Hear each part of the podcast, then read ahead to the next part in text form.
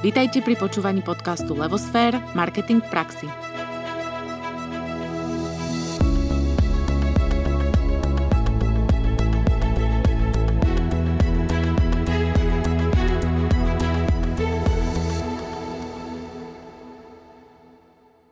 Vítame vás pri počúvaní nášho pravidelného naučného podcastu Levosfér Marketing v praxi.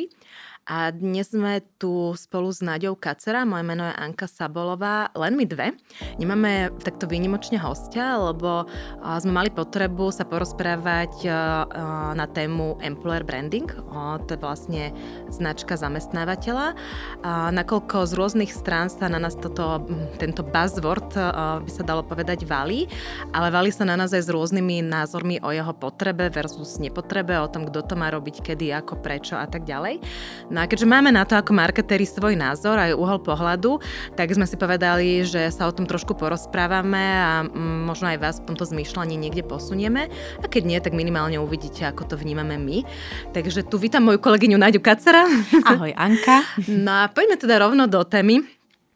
A v podstate um, my to vnímame, že tému employer branding riešia primárne, primárne personálne spolo- oddelenia, nie spoločnosti, ale spoločnosti, ale primárne oddelenia, lebo cítia v dnešnej dobe potrebu nájsť kvalitných ľudí.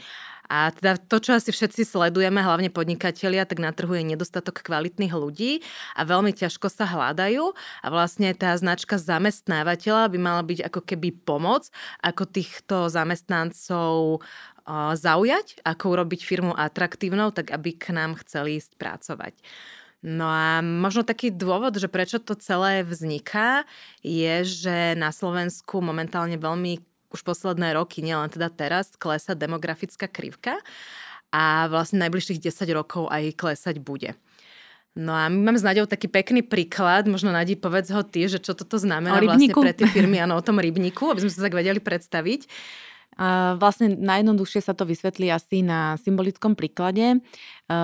Keď máte rybník, v ktorom plávajú ryby a sú okolo neho rybári, ktorí v ňom lovia a ryb je dostatok, tak všetci sú spokojní. Možno, že sú spokojnejší práve tí rybári, lebo nemusia sa až tak snažiť, aby tú rybu ulovili.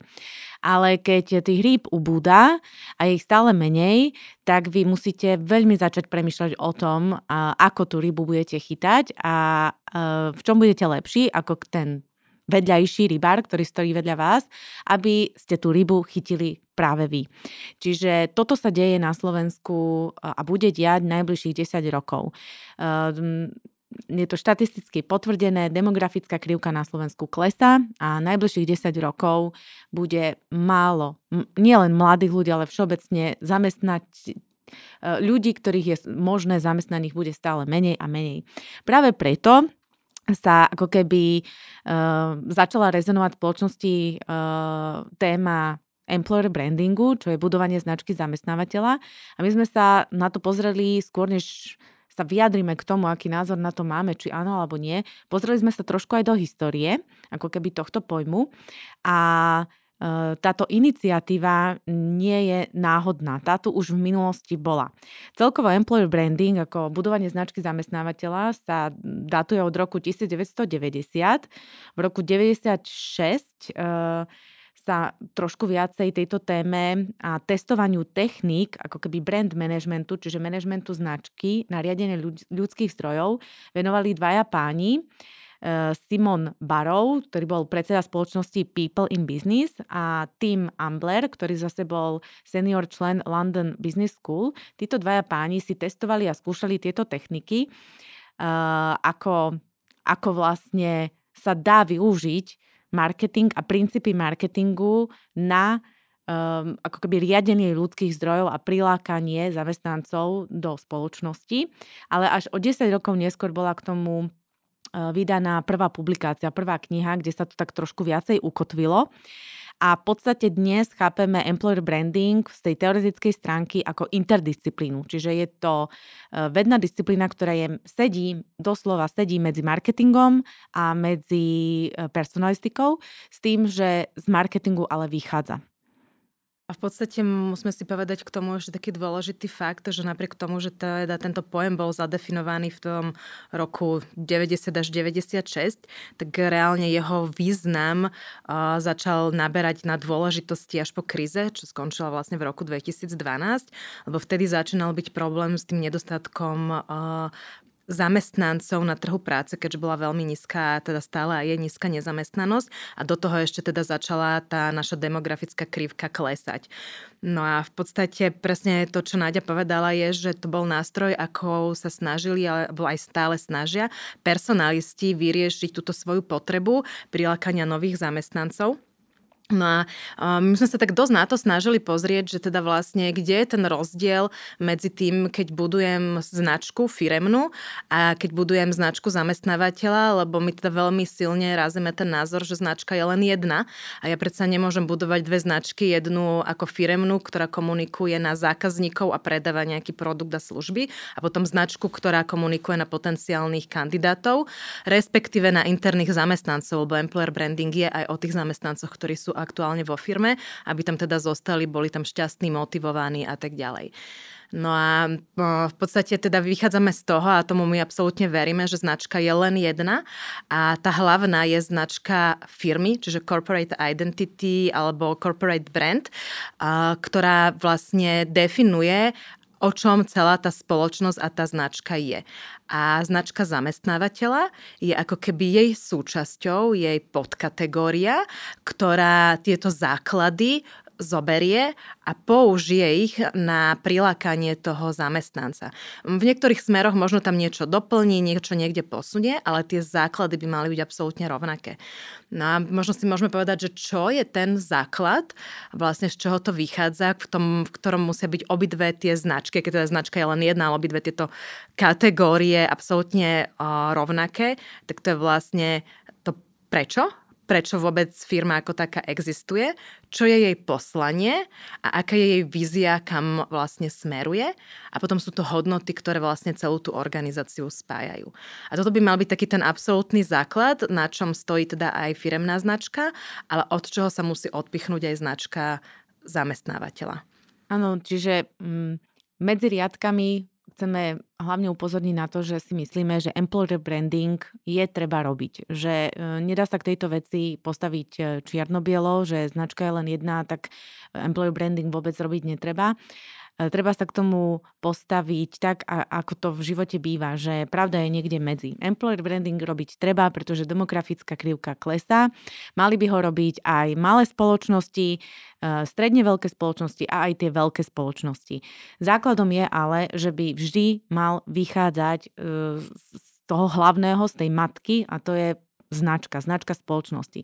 Čiže keď sa rozhodujete, že či ísť alebo neísť do employer brandingu, či riešiť značku zamestnávateľa alebo nie. V prvom rade si povedzte, máme už poriešenú našu značku ako takú, máme už e, definované to prečo, poslanie, víziu, hodnoty, e, vieme positioning našej značky, celú skupinu a tak ďalej a tak ďalej. Lebo ak to nemáte, tak sa do employer brandingu ani nepúšťajte. Určite nemôžete začať s tým, že robíte employer branding a, a nejako to dopadne a, a nejako to bude. Nie. Potrebujem mať určite zadefinovanú značku, svoju vlastnú, rozumieť jej, mať s ňou nejakú skúsenosť a až tak sa viete pustiť do employer brandingu. Pretože darmo vy si vybudujete nejakú nádhernú e, značku zamestnávateľa, ktorá na prvý pohľad aj zarezonuje s nejakými kandidátmi, ak oni keď reálne sa stretnú s vašim produktom, s vašou komunikáciou alebo prídu nebodaj do vašej spoločnosti si overiť e, to, čo komunikujete v employer brandingu a, zistia, že, že že, to je prázdne, že to je vymyslené a že to nie je na niečom konkrétnom založené. Vtedy, vtedy nastáva práve tá hm, ponakupná rezonancia, jednoducho nekú, nekúpia vás takíto potenciálni zamestnanci. Takže opakujem, v prvom rade treba naozaj si e, vyriešiť značku, rozumieť jej, mať ju, mať ju jasnú, vyriešenú a keď to mám, potom sa môžem pustiť do, do budovania značky zamestnávateľa. Možno ešte, aby sme si to tak lepšie ukotvili, a vychádzajú obidve tieto kategórie z toho istého základu, ale cieľom značky firemnej je predávať a cieľom značky zamestnávateľa je osloviť nových kandidátov, respektíve udržať tých stávajúcich. A v podstate To je také to, čo si treba ako keby povedať, hej, že, že to, v tom je ten rozdiel. A potom nastáva otázka druhá, že kto by mal vlastne tú značku zamestnávateľa riešiť. Je to otázka teda personálneho oddelenia, alebo by to mal robiť marketer. No a v podstate toto je niečo, s čím my sa častokrát aj v praxi stretávame, že viac menej najviac možno prakticky to riešia práve personalisti, ale na druhej strane, mm, nechcem povedať, že im to nefunguje, ale marketéri to tak ako keby možno až dehonestujú, že však čo personalisti vedia alebo nevedia. A v podstate tá správna otáz- odpoveď je, že to majú robiť spolu. Nemôže to robiť ani jedno, ani druhé oddelenie, ako keby, ako keby v svojich izolovaných eh, vákuach, lebo to nebude fungovať. Ten personalista tam má absolútne kľúčovú úlohu, lebo on pozná tých kandidátov potenciálnych, on vie, koho firma potrebuje, on vie, aké sú interní zamestnanci, on vie, aké sú benefity vo firme, pozná firemnú kultúru a tak ďalej. A zase ten marketer pozná tú firemnú značku a pozná tie princípy marketingu, ako sa značka buduje a mali by to robiť absolútne ako keby súbežne. Dokonca my máme také tri Minule sme to definovali tri stupne alebo úrovne spolupráce. Je to kooperácia, kolaborácia a aliancia. A my sme presvedčené o tom, že ak má byť dobre nastavená a zrealizovaná stratégia značky zamestnávateľa, tak by to malo byť na tej najvyššej úrovni, to je aliancia. Keď personálne oddelenie s marketingom alebo vybraní ľudia za dané oddelenia absolútne súbežne pracujú na tomto projekte, každý prinesie do tohoto svoje know-how a vtedy dokážu veľmi dobre zrealizovať a doviesť do života to, čo potrebujú a získať tak tým aj tých kandidátov.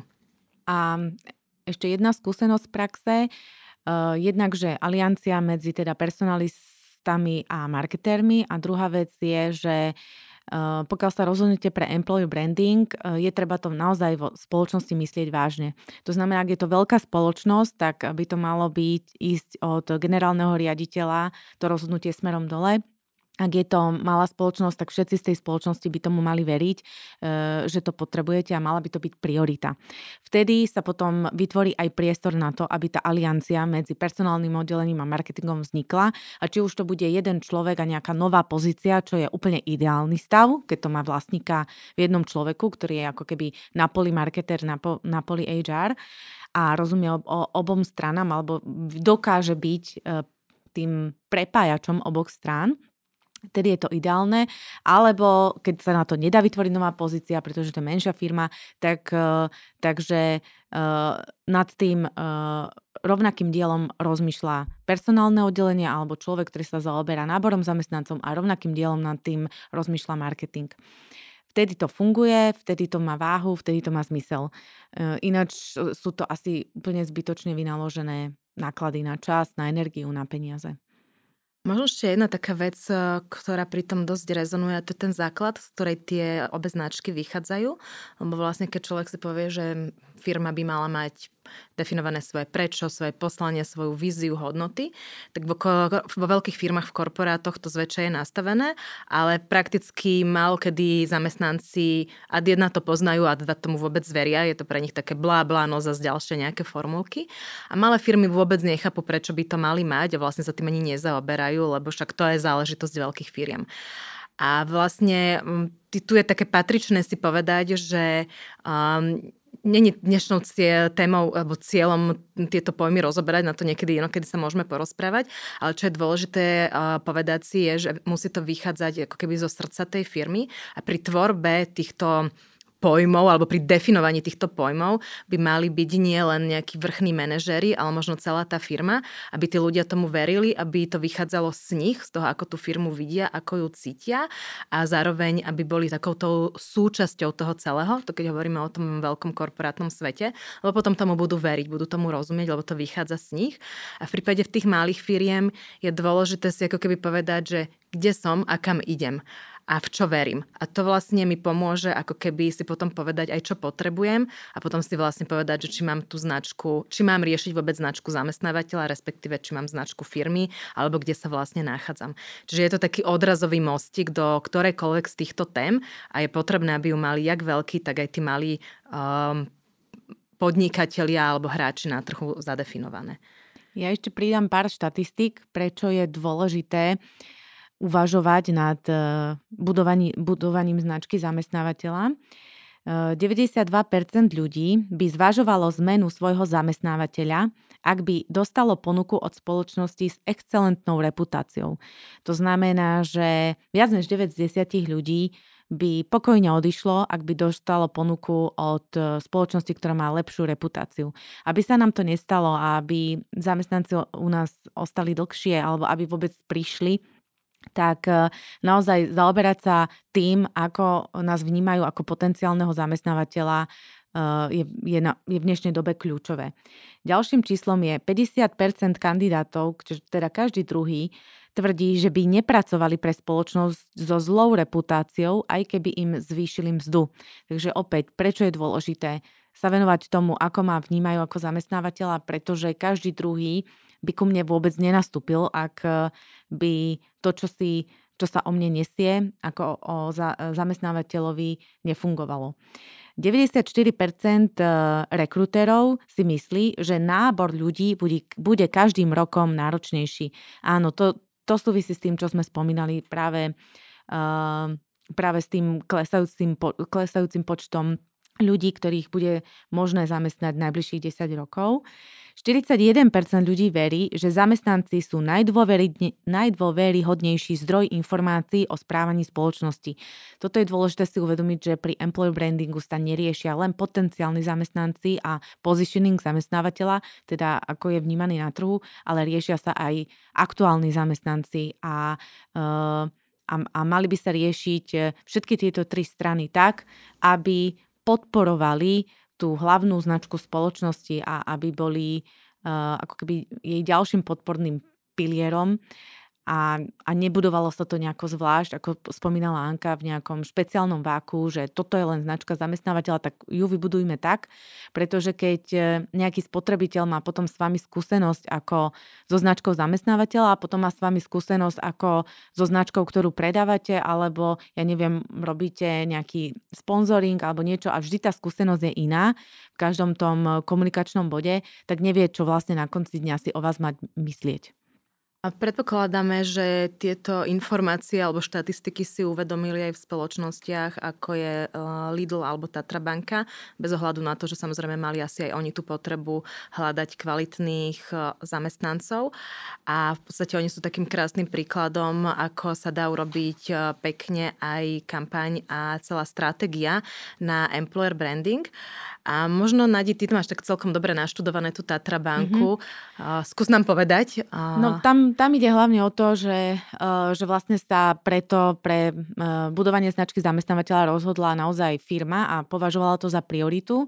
Čiže išlo to od generálneho riaditeľa, ktorý sa o tom presvedčil. Vytvorila sa na to pozícia, čiže už spôsob a systém, ako sa na to pripravovali, bol správny.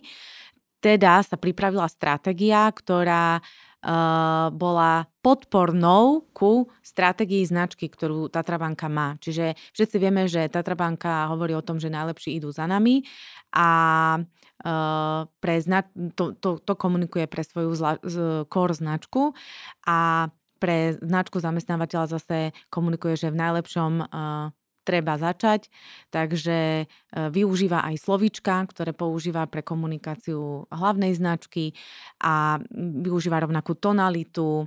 Um, jednoducho sa celá tá značka zamestnávateľa buduje tak, aby bola súčasťou značky Tatrabanka. Ešte je dôležité povedať aj to, že Tatrabanka nie je len Tatrabanka, že tam je ešte Uh, sú tam ďalšie značky, ale spoločnosť sa správne rozhodla, že si vybrala jednu značku, ktorú komunikuje tú hlavnú a pod ňou komunikuje značku zamestnávateľa, ktorou láka e, potenciálnych zamestnancov aj k iným značkám, ktoré tá Travanka má.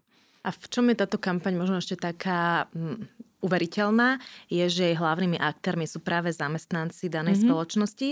A podľa toho, ako sme si to naštudovali, tak vlastne oni na začiatku si v rámci uh, interných prieskumov definovali, uh, ako vnímajú imič a hodnoty tejto spoločnosti a vlastne sa vychádzalo z toho, čo tí zamestnanci teda povedali a ako sa vyjadrili. No a potom vybraní teda zamestnanci sú aj tí hlavní aktéry v tej kampani, ktorí komunikujú o tom teda, že prečo zrovna ich pozícia, ich oddelenie je zaujímavá a je to urobené veľmi takým akože zaujímavým, atraktívnym spôsobom, ale m, vlastne ten spôsob spôsob, ako je to urobené, tak uh, to je už súčasťou HR marketingu. A to je možno taký teraz správny bod, uh, kedy je dobre sa zastaviť a povedať si aj ten rozdiel, lebo všimli sme si, že na trhu aj v rámci marketingu aj personalistov sa tieto dva pojmy veľmi miešajú a zamieňajú. A vlastne niekto hovorí o jednom a myslí druhé. A vlastne employer branding ako značka zamestnávateľa je strategická činnosť, ktorá určuje stratégiu spoločnosti, ako osloví teda tých kandidátov alebo udrží a motivuje tých aktuálnych. A HR marketing je už taktika, ako to zrealizujeme. Čiže keď si povieme smerovanie, tak to je súčasťou employer brandingu a keď si povieme, kde to budeme komunikovať a či to bude video, ak to v tom videu bude hrať, alebo ako bude vyzerať inzerát a kde ten inzerát umiestním, tak to už je záležitosť HR marketingu. Takže stratégia je employer branding a taktika, tá realizácia, to je vlastne ten HR marketing. Veríme, že sme pokryli takú tú, tú uh, ako keby zásadnú nezrovnalosť v chápaní pojmu employer brandingu a možno aj trošku kontroverznosť, lebo sme sa s tým stretli, že sú na to rôzne názory. Uh, aj napríklad náš marketingový guru Mark Ritson nám to zakázal, že nemáme robiť employer branding. My by sme neboli až tak uh, v tomto striktné, pretože naozaj uh, najbližších 10 rokov to bude, bude téma. Bude úspešná tá firma, ktorá bude mať ľudí. Takže nemôžeme predtým zatvárať oči a tváriť sa, že to tu nie je.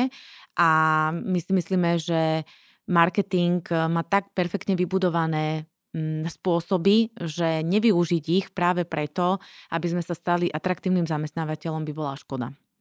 Myslím, že tam už nedá ani viac čo dodať k takémuto záveru. A, takže ďakujeme, že ste si nás dneska vypočuli, že ste boli s nami. Želáme vám krásny deň a tešíme sa na a, ďalší podcast, ktorý príde budúci štvrtok. A, staňte sa našimi odberateľmi, počúvajte nás aj naďalej a užívajte si krásny deň. Majte sa. Ďakujeme, sme radi, že ste s nami. Dovidenia.